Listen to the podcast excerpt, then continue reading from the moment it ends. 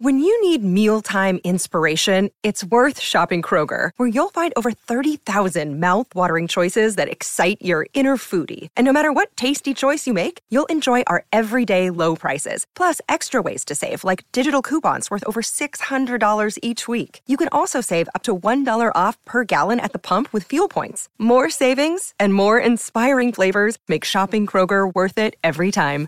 Kroger, fresh for everyone. Fuel restrictions apply. Another day is here, and you're ready for it. What to wear? Check. Breakfast, lunch, and dinner? Check. Planning for what's next and how to save for it? That's where Bank of America can help. For your financial to-dos, Bank of America has experts ready to help get you closer to your goals.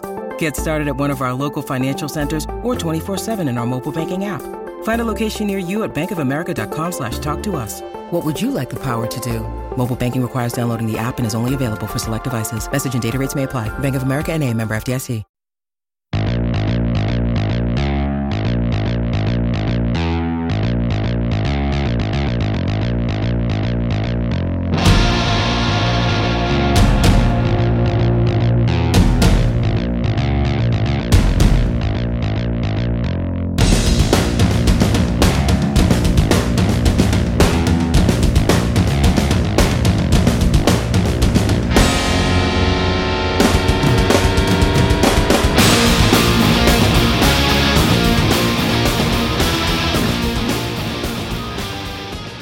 Good evening, everyone. Welcome back. It's Jay Scott. This is the Hook Rocks, the Ultimate Rock Community Podcast. Hope everyone's staying safe, staying healthy out there, doing your part. Most of us are under a stay-at-home order, like myself, here in, outside of Chicago, and uh, hopefully, you know, this will be over sooner rather than later. But uh, would like to continue with our episodes. I know we've been doing a lot of content here over the last few weeks, trying to offer you an escape to uh, the f- same four walls you've been looking at in your house over the last month or so. Once again, we are talking about a new band with uh, a, a veteran player, a couple of veteran players, and that band is Silverthorne. The guest today is Brian Tichy. How you doing today, Brian? Good. How you doing, man? I'm doing awesome, man. I appreciate you doing this. Uh, look forward to this conversation. Big fan of the Tear the Sky Wide Open EP by Silverthorne that you guys put out here about what a, a month or six weeks ago or something like that. And uh, it is just incredible, incredible sound, incredible songs, and uh, I'm glad we have a chance to talk about it. Well, thank you very much. Uh, it's nice to hear. Appreciate it. Before we begin, though, we always start the episode every time we have a new guest on the show with the same question, and that is the essence of the podcast, The Hook Rocks. Like just like every rock song has a hook that sucks you in, every rock fan has a moment, whether it's a band, an album, a performance, or song that hooked them on rock and roll. What was it for you? Oh boy, I'd have to think back a bit. Uh, it was probably being that Kiss was the first band I got into. It was probably being exposed to them and hearing them for the first time and seeing the pictures, you know, of the band and the, the you know the makeup, the costumes, and hearing the songs. And uh, yeah, so that was uh, that was probably the first, uh, you know, one of the first moments for me to get into a a rock band on my own.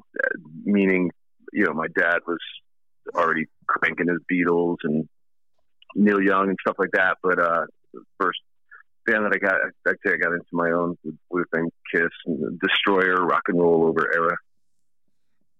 Yeah, my first band was Kiss too. I was always aware of Kiss being around. Like whenever I'd go to the grocery store with my mom, I would see magazine covers with them, or I'd see the Halloween masks and the figures and the record player and all that.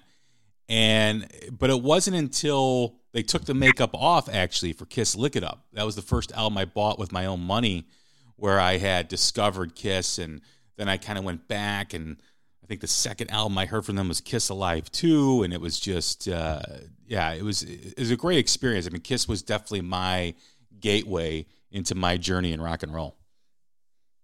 Yeah, that's, that's cool. Yeah, I I was at a friend's house and he had Destroyer and a snare drum with a splash cymbal attached to it, and he and his brother had, I guess they had a few Kiss records, and I they were playing Destroyer, and I looked at the cover, I was like, wow, this is crazy, this is cool, and I don't know what song they cranked first. It could have been, I know it wasn't Detroit Rock City because that would have made a probably a bigger impression, but uh, I don't know, it might have been Flaming Youth, Shout It Out Loud, something like that. But anyways, we'd all take turns playing the splash cymbal and snare drum along to a, a Kiss song, and uh, I do remember they even had a, a record called Kiss the the Originals, which was the first three records all put together in one package. And uh, yeah, so I was overwhelmed with all this stuff. I was like, "Whoa, what's all this Kiss stuff about? This is cool." And soon after, went and bought Rock and Roll Over because I think that had just come out as well. So yeah, yeah. But that, as far as getting into Kiss, I think that was probably the best time. They were pretty much peaking then and getting bigger for the next bunch of years. But uh, that was their uh, the thick of the heyday, I'd say. You know, with their stage shows getting bigger and the band was just getting bigger. But and I, you know, pre MTV and pre taking the makeup off and pre disco and all that stuff. I think that was the best time to get into them. Where did it go from there? From Kiss, you know, how did you, you know, what was the evolution for you in terms of wanting to perform, wanting to play music? Oh well, I see. I, I got into the you know pretty much from buying magazines to see all the band, you know, the biggest bands of the time, you know, in the magazines and hear a song here and there on the on the radio. So it would have been like anything from uh, you know, from Kiss. It went into you know, uh, Aerosmith and Foreigner and Ted Nugent, ACDC, Van Halen, ACD, uh, ACDC, uh, Rush, you know, all that kind of stuff. Zeppelin, of course. That was all pretty much around the same time. I just started buying up all that kind of stuff, and and uh, that was it. And it was all the same time I started playing drums. So I, I, it's probably like third grade. I mean, I was probably what seven or eight years old then, and and then got a drum kit a year later or something. In that time, it all happened. It all happened like at one. It was like one big punch of rock and roll and drums all at the same time, and and uh, yeah, that was it. From there, just uh, played drums incessantly to my records, and those first few years though, probably third, fourth, fifth grade, it was probably mostly Kiss. It was just I would just buy Kiss records, and then soon after Aerosmith and, and all that stuff and Zeppelin. Yeah, and then uh, then uh, you know it wasn't until high school I started playing with you know bands and guitarists and jamming with people and all that stuff. But yeah, you know, then high school went it, it led right into uh, you know battle the bands and variety shows or whatever, all that stuff, and rehearsing in my basement with the guys and yeah, writing songs. You know, just just moved on from there. Who do you cite as your biggest influences on the drums? Oh, uh, without a doubt, John Bonham. But with that said, and with the passing of Neil Peart, pretty much always been since high school. Uh, Bonham, Peart, and Alex Van Halen. Those are pretty much have remained my top three since then. Yeah, I always have trouble making lists too because they always seem to evolve. I've always been a huge Bonham fan and Peart fan as well. Um, but uh, you know, Bonham's power is just amazing. I mean, that's always what has stood out for me ever since I became a Zeppelin fan. Yeah, I mean, it was the perfect band for him to be in. You know, there was always a thick groove happening with the songwriting, and the production was amazing. And you know what he was able to what they the, the, what he could take advantage of in Zeppelin and what Zeppelin could take advantage of with him as far as engineering and production and sounds and tones. That that was it, it just was it fit it all went went together perfectly, you know. So still to this day, I go back to those records as my my favorite sounding records and drum sounds and all that stuff. And uh, yeah, but it, you know, with, with that said, as soon as I heard the Puritan, you know, seventh grade, I was completely hooked. And as far as stylistically, that they're pretty much they're, they're, completely different styles. But I love I love them both. I love them both what they represent on, in the world of drums. You know, but you know, Bonham was always my favorite drummer from the first time I heard him, and and uh, Neil was was always right there as well. You know, and and still to this day, I listen to both of them just you know with the same excitement as I did when I first heard them. The band is Silverthorne. The EP is Tear the Sky Wide Open. How did this project come about? Um, it's kind of an interesting story. It's, I'll try and keep it a little consolidated, but it, it goes back uh, to 2011 when I was touring with Whitesnake. In, in the UK, we had a, a band called The Union opening up, and uh, I didn't know much about them or anything, but I go into the venue and I hear him playing, you know, opening up for us, and uh, took note that the singer was killer. You know, I kind of I was like, wow, that guy's great. He sounds money with Paul Rodgers, a great big old blues voice, you know, with great range, and and uh, yeah, we we met then. The singer was Pete Shoulder, and that was about it. We met, and the tour ended. We all went our separate ways, and uh, um, a bunch of years later, he and I got reacquainted uh, because I had a a project going with the the DeLeo brothers from Stone Temple Pilots. At, at the time, they didn't have a singer, and we all had been friends for a while. So we, we got together and, and actually recorded a chunk of songs with no vocals. And the, the idea was, hey, maybe we can find somebody to, you know, front this project. And at the same time, I know they were, you know, hoping maybe they'd find somebody for STP, but those are those are big shoes to fill, and you know, then there was no guarantee that was going to happen. Uh, and through one person or another, and who knows who, Pete Shoulder uh, reached out to them, and they heard him sing and were blown away, and sent me a little snippet of him singing an acoustic guitar, and it was amazing. And they're like, "Man, I think we found our guy." So we, Pete came out, I don't know, a bunch of months later, and we we ultimately made a record. And Pete stayed with me at my place, and we just go down to the, you know, Robert DeLeo's studio, and we make this record for I don't know about a month or so, and Pete went home back to the UK and finished it up, you know, overdubs and all that. And somewhere in there, somebody, uh, the the new STP singer came into their world, and and they were excited about that, and it worked out. I guess they put a little time into you know jamming and writing and recording with the new singer, and they had had to make up their minds on which which path to go down. So ultimately, as we all know, they they chose to continue STP, and while Pete and I you know, were a bit bummed. We totally understood because we're huge fans of the band and with complete respect to them having that opportunity to continue uh, the legacy of, of what they started. I don't know what, what was that early '90s, man. It was like you know a long time ago. To be able to keep that going,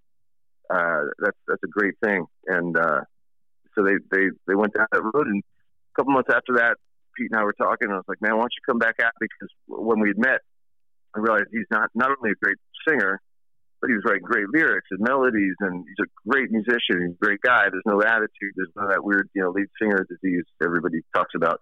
He's just a straight up musician, you know. And uh, uh, we were cut from the same cloth. You know, we grew up in the same band and wanted the same things in our original band. I was like, man, let's let's just try, you know, fly back out and come stay with me, and we'll write and record in my studio and see what happens. And that's pretty much how Silverthorne was uh, how it all came together, and that was that was 2018. It was, a couple of years ago now. Through the year, we had some new management guys that ate up a bunch of time. It didn't really go anywhere, and uh, had a different name on it. Same songs, but it was called a different name, and it just didn't go anywhere. We kind of regrouped, and uh, in 2019, and I signed up with uh, Golden Robot Records, and and then last year was basically just getting getting the EP together and the videos, the artwork, and all that stuff in last spring because I was going to be in Japan all summer. I'd already booked a, a tour that was going to take me out, take me to Japan for like four months. So we, we got everything together before I went, and then at the end of the summer, we started putting out the singles throughout the, uh, you know, a couple singles throughout the rest of the year, and the EP came out, and um, well, I forgot to add, uh, our bass player Daniel Spree came into the picture in, in the spring. We were getting everything together, I'd known Daniel. We jammed and recorded together. He plays with Phil X uh, in their band, The Drills, and Phil plays guitar with Bon Jovi. Known Phil forever, and uh, you know, I, know, I knew Daniel if he was interested. I knew he'd be a great fit. He's a great musician, cut from the same cloth and all that stuff. So, so we heard the stuff. He's like, "Yeah, cool." And I was like, "There's there's not going to be much much work happening now, but we're getting it all set up." he's like, "Cool, let's do it." You know, and that was it. So we uh we all jammed and made the videos and you know, photos and all that stuff. And, and there you go. And then the uh, EP came out in February, and, and here we are now. You know, and it's been getting great reviews. And once again, I thank you for your kind words in uh, regards to to the EP. It's uh, it's a it's a it's a nice representation of where we were at the time, and that was part of the reason we didn't want to make a come out with a full length because we knew a people aren't buying LPs like they used to. It's not kind of the you know the not the, the, the kind of what it used to be. You know, everybody that was the norm was buying records, but now it's more single based and stuff. So um, we also only had so much time. So rather than putting a lot of extra time into finishing a full record, we are like, let's just get the EP together. It represents, you know, let's take the best of what we have at this moment, at this point in time, and then because uh, we're always writing. Whenever we get together, we're writing, and there's tons of new music. So we figured like just uh, put out a nice five song representation of where we were, and uh, by the time it comes out and we're moving, we're going to have a ton of new music, which we do, and that'll be for the next record. Where does it go from here? That was my next question. I mean, you just mentioned the next record. I know you are busy as well with you know different projects. What is the plan, the long term plan for Silverthorne? Well, the, the, long term plan would be able to get the band to a to a level where it can sustain itself and become our, our full time job slash full time vacation. Because to me, I, I don't I don't know that side of music yet where you have your own band and it's your creation your ideas and and that's what you spend that's that's what your job is to, to keep that thing rolling. And uh, that's the most exciting exciting thing to me is to see that happen. But uh, with that said you know the EP coming out February and the, everything stopping you know the whole you know coronavirus thing happening everybody's home and all tours are canceled and nobody knows when anything's going to start up. All we can do is sit here and wait and just promote what we have and uh, start and do what we're doing now, which is to start putting music together for the next record. And hopefully, uh, like you said, this is over sooner than later, and everything get back to normal, whatever normal will be. And uh, we keep moving forward because we want to get out and play, want to play as much as we can. So we were, we had some tour dates booked, and you know, uh, we were about to announce, and it was the same time that everything stopped. So we just were like, okay, we no sense in announcing anything now. We just got to kind of take a step back, like everybody, and and reassess where we're at. And the best thing for us to do is just uh, start recording new music. What are you doing to keep yourself busy during this time? I mean, I had the thought, you know, the other day that man, there's got to be some great music being written or whatever you know in terms of being you know in terms of the artists being creative i mean they've got the downtime. What do you find yourself doing you know during these weeks where you can't really do much? I'm i'm all good man. I'm at, i'm at home with my family and my uh, animals and you know, our pets and stuff and got my mountain biking going on you know hiking and and i'm i'm cool man. I'm not you know i would i was playing with Lynch Mob, and we had a bunch of tour dates happening that all got canceled. We had a run at the end of March, and we had like a bunch of weekends throughout uh, April into May. You know, it's going to be a, a lot of U.S. dates. You know, just a lot of flights to various parts of the U.S. and and just come home for the you know for the work week more or less, and get out for the weekends. But uh, but you know, since nobody's doing that and it's all canceled, I'm I'm fine staying home. There's plenty.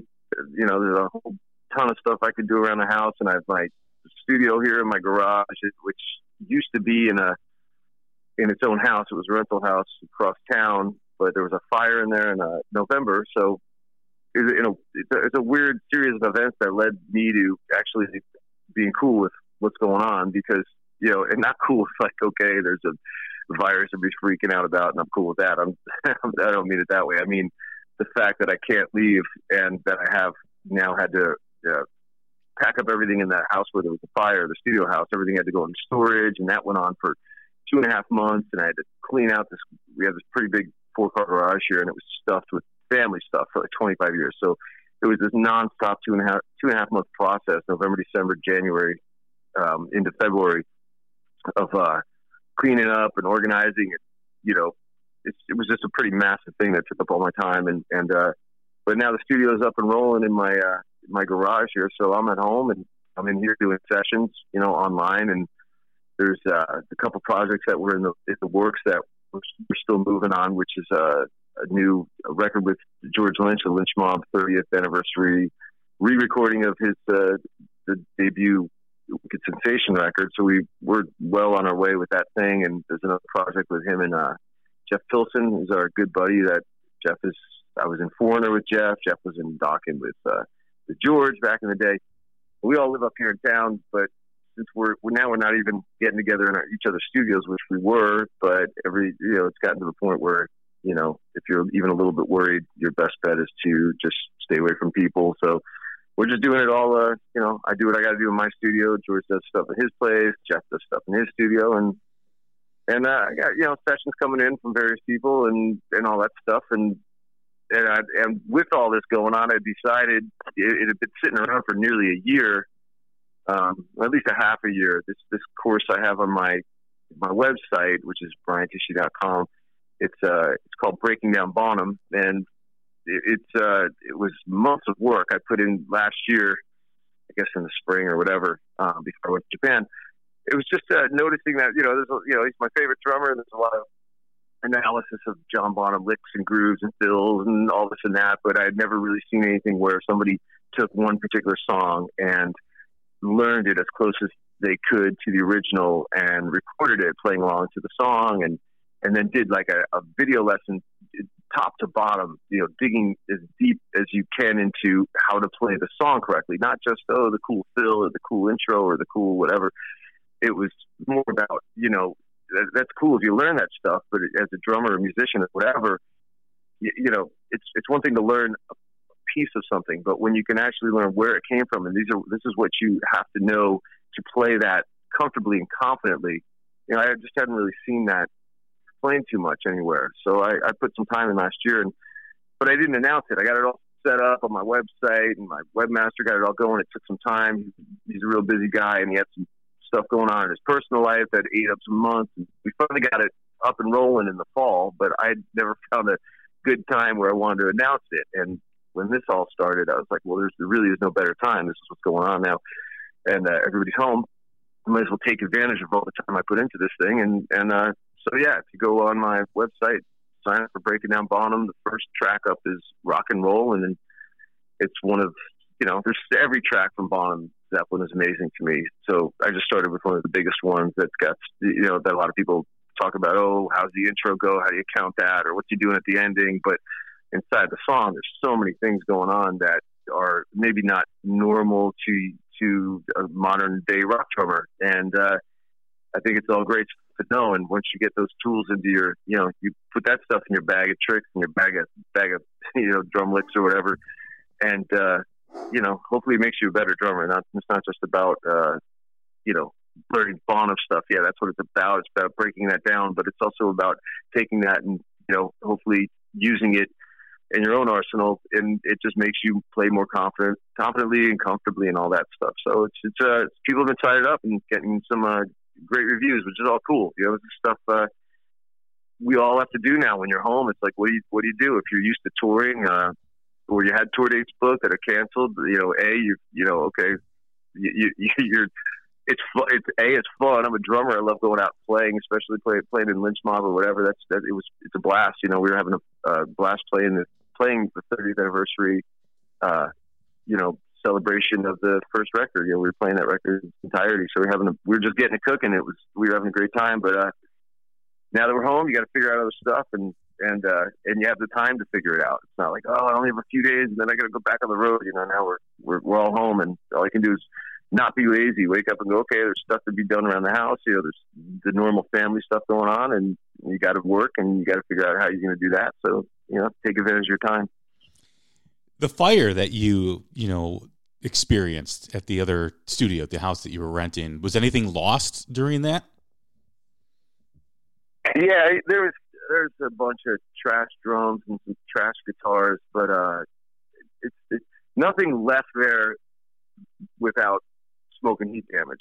You know, everything was affected, the entire house. I had to move everything out. They had to basically gut out the inside and start again. And uh, um, you know, it's it was a rental house. The owners lived behind it in their own house, and I was I don't know, I was there for like four years or something.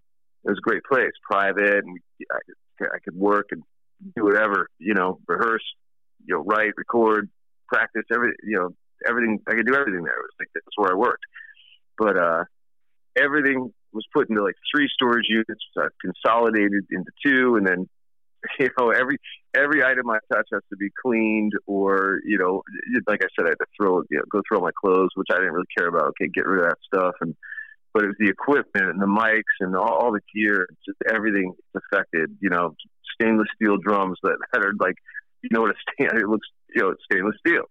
Tried, I tried to clean a couple of those up, and there's no way they're going to get back to what they used to, what they originally looked like, and stuff like that. You know, some of the stuff is, you know, usable, and some stuff is, it's. You're also waiting. You're like, okay, now that the stuff was affected by smoke and heat, how long is this hard drive or these computers computers or pro uh, preamps, how long are these going to work? You know, and that's something that I'm just, uh, you know, I, I know that, you know, keep my fingers crossed, but at the same time, you know, stuff could go down because of that damage, and it, you know, because you know it's, not a good thing having stuff sit around and smoking heat damaged house for a while because you had to wait for insurance to come. And I started going, "What am I waiting for, man? I got to get some of the stuff out of this house," you know. But but yeah, it's a process, man. There's the, the two storage units have like every drum in there has to be cleaned. I've already done a little bit of work, you know, on some stuff I wanted to use, but yeah, it's it's pretty it's a pretty overwhelming task. If I was, you know, and this is the time to do it. That's another thing I can take advantage of while I'm home. You know, is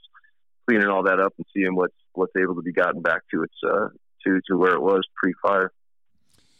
And as far as lynch mob goes, uh, you know, I know you guys were doing the tour. I was actually going to go see you guys at the Arcada or the Arcada outside of Chicago at the end of March. Obviously, that got postponed. I think it got rescheduled for July. But as we move forward and we start to devise our own new normal, what that is to come, no one really knows. Depending on when you know these dates do get rescheduled i think some of them already are are you going to be able to maintain that commitment or is there anything else going on with you that'll maybe take away from that no i'm i was i was cool. With uh, the dates and i'm cool with whatever's changed. I i the only thing i had which i think is still on is i i go back to japan. It's this a bit it's this band called B'z. They're they're like just literally japan's biggest rock band. They're like the for the past 30 years, and I've been recording with them on and off for like 20 years, and uh, I've never toured with them.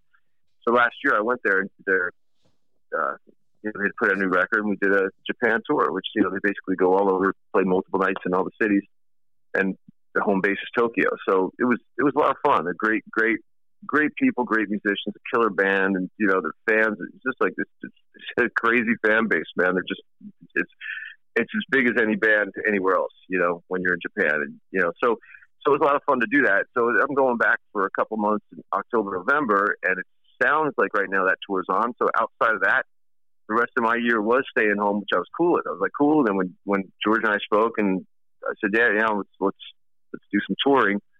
That was really it. It was that and get, getting Silverthorne going and then uh, going to Japan. So, so for now, if, if and when those dates get rebooked, and uh, I mean, I'm there, I'm I'm there totally. But uh, there's so much talk about, you know, it, you know, even though things have been rescheduled for whatever you said, July or August, September, it, you know, every week that goes by, it seems to get worse, and uh, things get pushed back even more, you know, and. I just don't want to jinx it. I don't even think about it. It's like you know, I hear they're saying nothing's to happen until 2000, you know, until 2021 okay, maybe so if that's the case. But right now, until I hear that final word, I'm just going with whatever I hear, you know. And um, but I hope I hope it gets back to normal. But there's going to be so much paranoia, you know, for everybody. Uh, you know, there's just so much in the in the you know the news. You know, I don't even watch the news, but it's just you know it just creates so much paranoia. So even if people you know, even if it's like, okay, everything's back open, okay, there's going to be shows, going to be touring, you know, sports events are on, and large gatherings of people can get together. There's still going to be that paranoia of like, yeah, but you know, it's, if you hear one person got something or somebody sick was somewhere and somebody else thinks they got sick, it's just gonna it's gonna take a while to get past all that. I think. Yeah, I agree. You know, there's so much unknown right now. I mean, we are in un- uncharted territory. No one's ever experienced anything like this, so I think part of it's paranoia and part of it's just like, well, we don't know. What what about this and what about that? And you know, I think that once we start to get the questions answered that everyone has, you know, like is this going to be cyclical? Can we get it again? You know, all these things. So there's just a lot of unknown out there, and I think that's the sad thing about it is that you know for the first time I I've ever experienced we're living our lives with a lot of questions that we don't know what our daily lives are going to be like in two three months. Yeah, I I, I don't even know where. I personally don't know anybody that officially has gotten it. You know, I've heard from people. Oh, I think I have.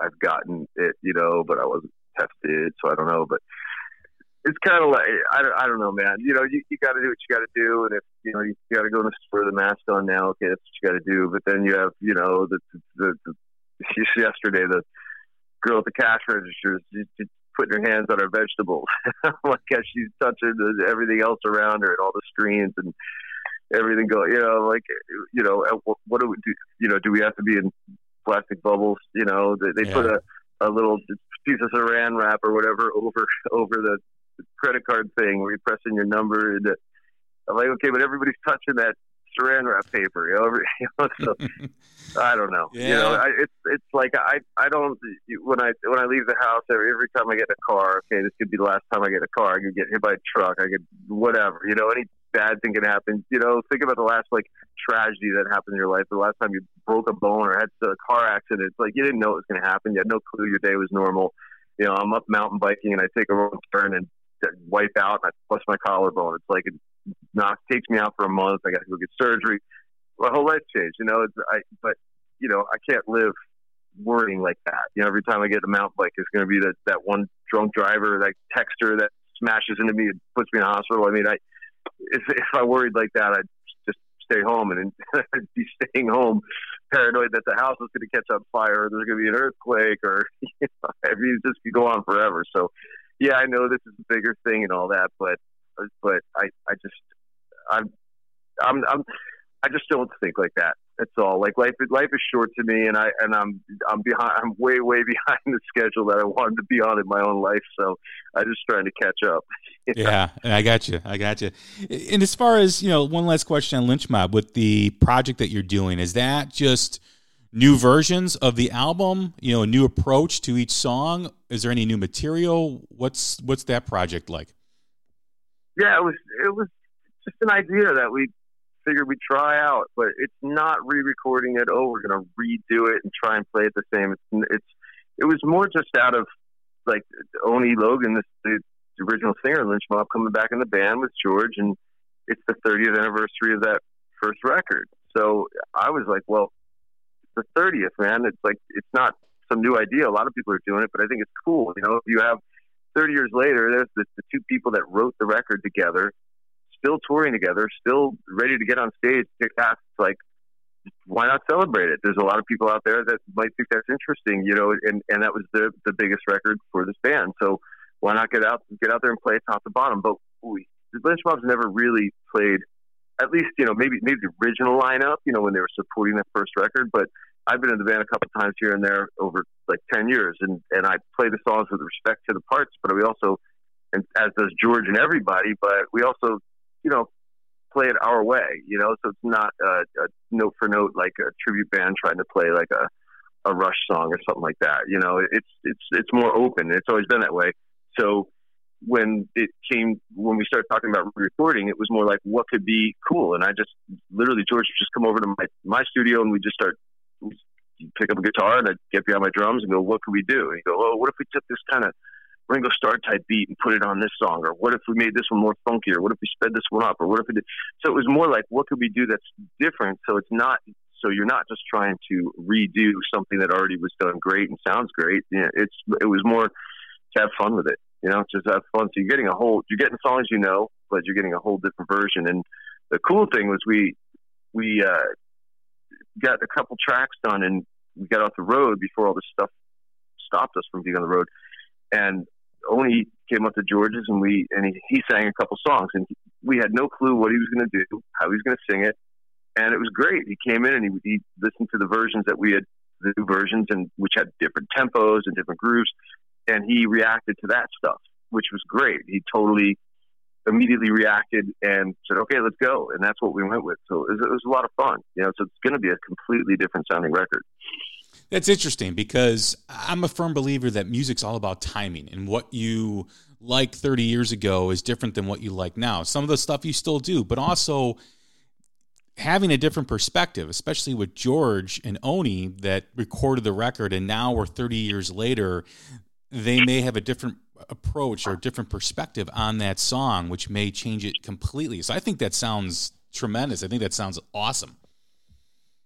Yeah, and you know, like I said before, there's no sense in trying to do big, huge drums and redo or outdo the original. That, that like that record was done great. You know, it sounds great. It's uh, it was a great point in time for them, and I wasn't around for it. I was a fan of the record. I got it when it came out, and and uh, it's a very cool record. But uh, it's you know you know there's definitely to be fans who are like you know why bother? Why even bother doing it? It was like it's more just a celebration of the fact that those two are still here 30 years later, playing music together live and in the studio because there will be another Lynch Mob record next year of all new music. You know, so it was it was more like okay at that time, which is really coming out of the late '80s. I think they recorded in '89. It came out in '90. It, it's it's like everything was you know you know the, the whole hair metal thing was going on and the whole uh, you know huge production reverb everywhere and everything had to be bigger than everything else so we've taken a step back and went more to the 70s, which which could be more like old school, like Bad Company and ZZ Top and stuff that we all grew up on that we love. But the style of production was so different, and when it got to the late 80s, especially compared to the 70s, where I mean, man, you you, know put on freaking Bad Company by Bad Company and tell me that doesn't sound massive and badass. It's just you know, but it's, it sounds like it's just a different style production. It was just the, the early '70s stuff, and and uh, and we all love that. So we're kind of going for some of that vibe, and and uh, you know also it's whatever, whether it's Stevie Ray Vaughan or Bandit Gypsies, Hendrix, and Free, and all all the stuff that we all grew, grew up on. So like we're just kind of trying to make the production a little more raw, a little more like just you know, especially you know, so much of the production starts with drums. If the drums sound big and huge and reverby, it's gonna you know that's to kind of dictate how the rest of the song goes. But if you're doing more of a real organic sound, you know, this is natural drums in a room, a la Stones or Bad Company or you know whatever. You know that that's uh that's gonna you know that's gonna sort of dictate how the rest of the song is created on top of the drums, and that's that's what we're going for. It's, you know, so in some ways it's a little more mature, I guess. You know, and it's thirty freaking years later, so you know you know, there, there's there should be a maturity, but it's also it's it's fun. It's you know it's fun to take a song like the last song that we worked on was Wicked Sensation, and I was like, what what could we do to make this different? It's a great groove, it's a great riff, it's everything's cool about it. what are we gonna what are we gonna do to change it? And we just started going back and forth, like, okay, what if we just make the drums a little tighter and a little more Zeppelin two ish, and maybe put a wah on the guitar and you know, and uh, make the bass a little more funky. Like instead of just riding a root note, maybe the bass can have a line, more of a funk line following around with the drums. So Robbie Crane came in and uh, on bass, who's you know, he's his band, his main band is Black Star Riders, but uh, he was they, they they didn't have much touring going on, so he was playing with us, and uh, he's a great buddy of ours, he's a killer bass player. So he just, I was like, Robbie, what would you do? He started just playing some lines. I'm like, that's great, that's great, go with that, you know. So it really just it, it was just just have fun with it, and different versions. And you know, there's to be some people that are to be like, ah, this is this sucks compared to the original. You can't you can't even touch it. And it's like, okay, yeah, we're not trying to, but other people hopefully go, oh, it's a cool other version. It's just, it's like when you you know you'd have. uh Man, what back in the MT, MTV Unplugged days? I mean, are, was was Alice in Chains? Were those versions not as good as the the the recorded versions? Those are amazing versions. You know, it's Alice in Chains do a little bit of a different vibe. I mean, it was acoustic, it was unplugged, but still killer versions, you know. From Lynch Mob to Billy Idol to Whitesnake to Dead Daisies, you've done a lot of projects, everything in between. How have you you've dealt with a lot of personalities obviously with all these projects. How have you learned to navigate yourself with each project? Because as each project is its own entity, there are different personalities. That you've got, you know, very A-type personalities, you've got you know everything under the sun. And being that you've played with a lot of different people how have you maintained just to you know to, to play? Have you adapted to each project? How have you how have you moved forward in in in, in essence under the realm of each each record whether it's a Whitesnake, billy idol lynch, lynch mob or dead daisies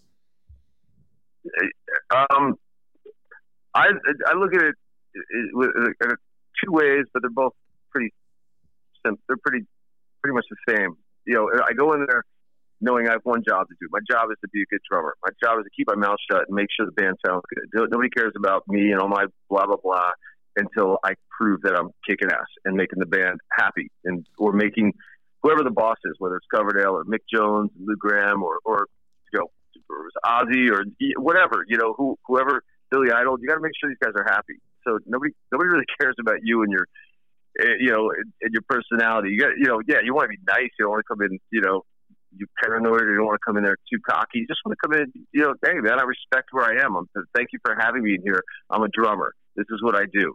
So my job and my goal here is to make you guys comfortable, so you can, you know, do your thing in this band with this music you've created. And uh, that's the first thing. If people are happy with that, then you get that little, little, you know, that little uh, reassurance.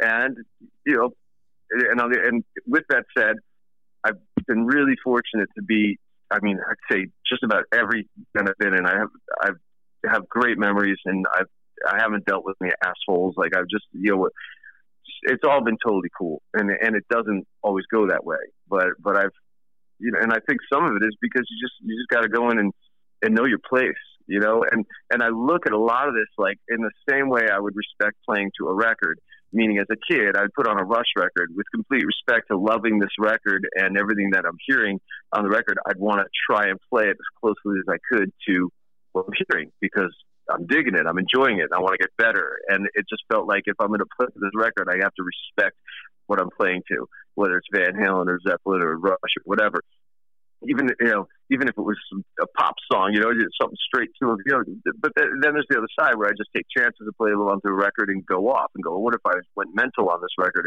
Play play the ACDC Highway to Hell, but play as if you're Keith Moon meets Neil Peart. You know, just to just have fun with it. But in, in the same way I would I get into a band, let's say Foreigner, it's like I, I grew up on that stuff. You know, I have to respect it. I respect it, it so much. I have like huge memories of being a kid behind a drum set, learning certain things certain specific things behind a kit because of those songs, because of the original drum track and the original drummer, which was Dennis Elliott in the case of Foreigner.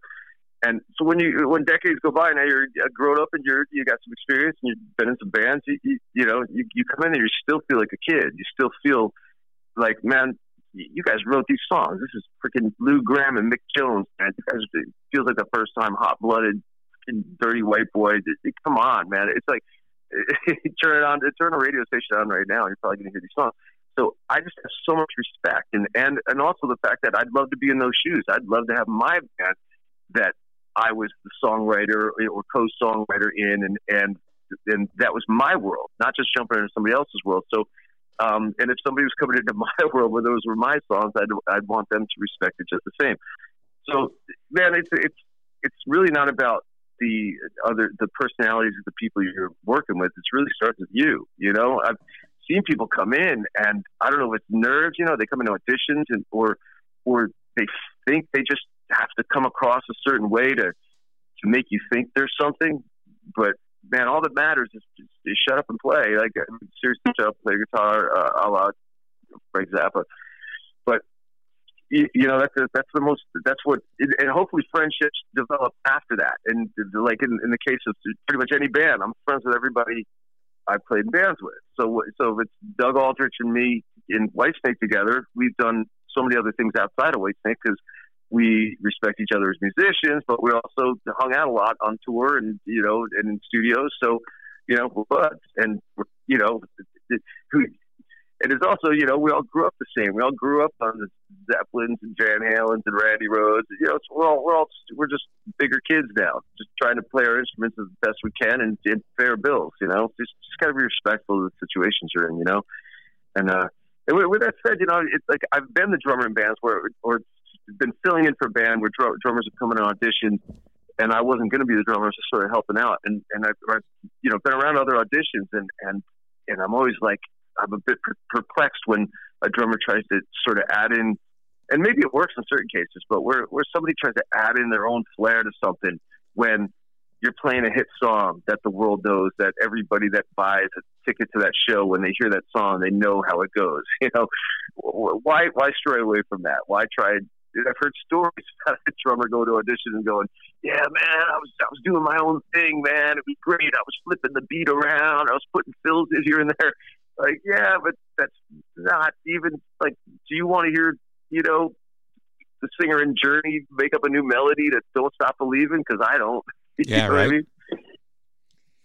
You also yeah. have, you know, a lot of projects yourself. I mean, we, we talked about the Silverthorne. I mean, we talked about the Bonham project. So, and on one stage, you're playing with, you know, Whitesnake, Billy Idol, Lynch Mob, playing the songs everybody knows and, and doing a great job and, and being the drummer, as you say. But then you also have the fulfillment on the other side, you know, with Silverthorne and making those songs and making that EP, this Bonham project that you're you're doing. It's got to be satisfying on both on both sides, you know, because you've one, you've get to tour around and you get to play with some of the guys that you grew up, like you said, that you're friends with, and then the other side, you get to develop and have these projects that are very close to your heart that you want to see move forward. Yeah, it's. I mean, it's great to play with an established band with a fan base, or especially a band that you grew up on. You know, it's it's very satisfying and to have those experiences of touring around the world and and you know getting paid to be a drummer in, in that band. That's all cool. And then, and you know, you're also you're on a certain level. You know, things are taken care of. You know, whether it's you know the you know the uh, the band has a full crew. You know, you're on a tour bus. You know, you're being flown. You know, there's a tour manager organizing everything for you. So that's all great stuff. And then when you start your own project, I mean, it's it's it's not even close to that. But if you believe in it, that's what the most important thing is. Is is you want to see this grow to get somewhere, like I said before, somewhere where somewhere sustainable, where it, it's bringing in, you know, there's enough interest there to keep it going, and uh, you know, that's just passion, man. If you, you know, if you feel strongly about something and you want to see it through, there's nobody else that's going to do it for you. You just got to try, and and I hope through all the years of experience I have doing what I've done, that helps, uh, you know, me uh, get new stuff together uh, with with with uh, a little bit more ease and and just from you know not relying on high hopes and dreams only. You know, you got to be realistic and logical about what you're what you're going for. So you don't sit here and go, oh, we got a record deal. We wrote songs that we're excited about. We're going to take over the world. Yeah, okay, that's great to think that. You got to go with that passion and, and all that stuff. But you have to be realist. And you know, there's a million bands out there, and there's, uh, you know, it's just not that easy, man. It's it's not that easy. I think it's harder now because back in the day, man, you get a record deal with a major label or something, and there'd be money for tour support and to make a record. Now it's like it's still not even close to that. You know, it's like you're you're you're gonna do you're gonna do whatever you can to get out there and play in front of people, and you know, but man, it's it's just not the same as it used to be. So uh, I think it's even more, uh, the success is even sweeter if it comes your way at this point in time because it's just a bit of a, a, more of a, an uphill battle, you know, starting, you know, yeah, you, you can do a lot on your own, but at the end of the day, it comes down to money. You know, what's your budget to make these things happen? You know, where are you getting the money from? Because if the label's not, you know, hooking up a tour support, uh, even if you do get a tour, okay, how much is it going to cost? You know, you're not really the bands opening up on tours don't really get paid much, you know, unless you're already a successful band, you know, and they're bringing you in because you're selling tickets. But you know, it's you just got to do it. It's just one step at a time, man. We we've been we've gotten great great reviews on the Silverthorne EP, and hopefully, you know, you put that in your bag, and that bag keeps getting bigger and bigger, and hopefully down the road, it's uh, it's it's harder to deny the the the band and its potential. Yeah, I find that the state of rock and roll now. We've we've discussed this a lot on the podcast about new music and finding new music and having the classic rock fans be open to listening to new music and the lack of infrastructure in rock and roll. There's so many things that are a detriment right now in helping push rock and roll forward that you know one there's no infrastructure and two it's you know it's it's it's hard for people to find you because there's so many different platforms. In one in one way it's great. You can make the music you want and you can get the music out there on the other side, it's difficult to find that audience. It's difficult for people to find you because you hear a lot of, well, I don't know where to find new rock. I don't know what to do. I don't know where it is. It's almost like there's too many platforms. What are your thoughts on that? Ah, yeah, there's there's a lot of places, but I, I mean, I think that's a good thing. If uh, if you don't have the label putting the money behind you, and yeah, at the end of the day, a major label, you got to pay them back, and you know, they pretty much own you at that point. But if you're out there and you can take advantage of that, you know, if the fans are there for you, great. But yeah, there's, I don't know, man. There's a lot of places. It's better than there's only one place to go. You know, I think it's it's it's great that there's a lot of places to be played and and get exposed. But uh, it's still not the same as you know, you get a record deal and you're, you know, signed to a major label and you get a tour support, and they're they're out there like with their new band with money put into you, so they're calling up you know other bands, hey, get this new band out on tour with you, you know, and then you get that exposure to the fans who like you. They buy the records, they buy the merch, they come back and see it. You know, it's but it's just a different it's a different model now. So it's a whole different thing, but you just got to take it for what it is and and you know take advantage of it as best you can. Brian, thank you very much for doing this. I really do appreciate the time.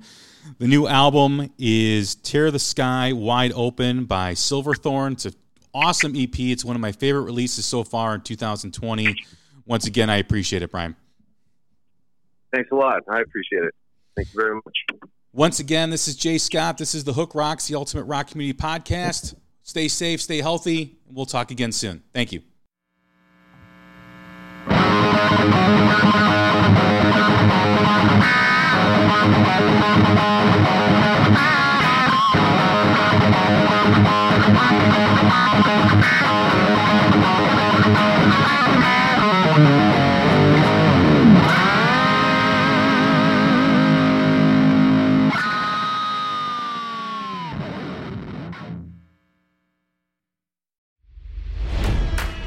It's NFL draft season, and that means it's time to start thinking about fantasy football. FantasyPoints.com features industry leading experts and prognosticators using proprietary hand charted data to help you score more fantasy points. FantasyPoints.com is the place to go for whatever kind of fantasy football you play. Whether you play fantasy football, daily fantasy sports, or do a little bit of everything, Fantasy Points has the meticulously researched content to guide you to victory.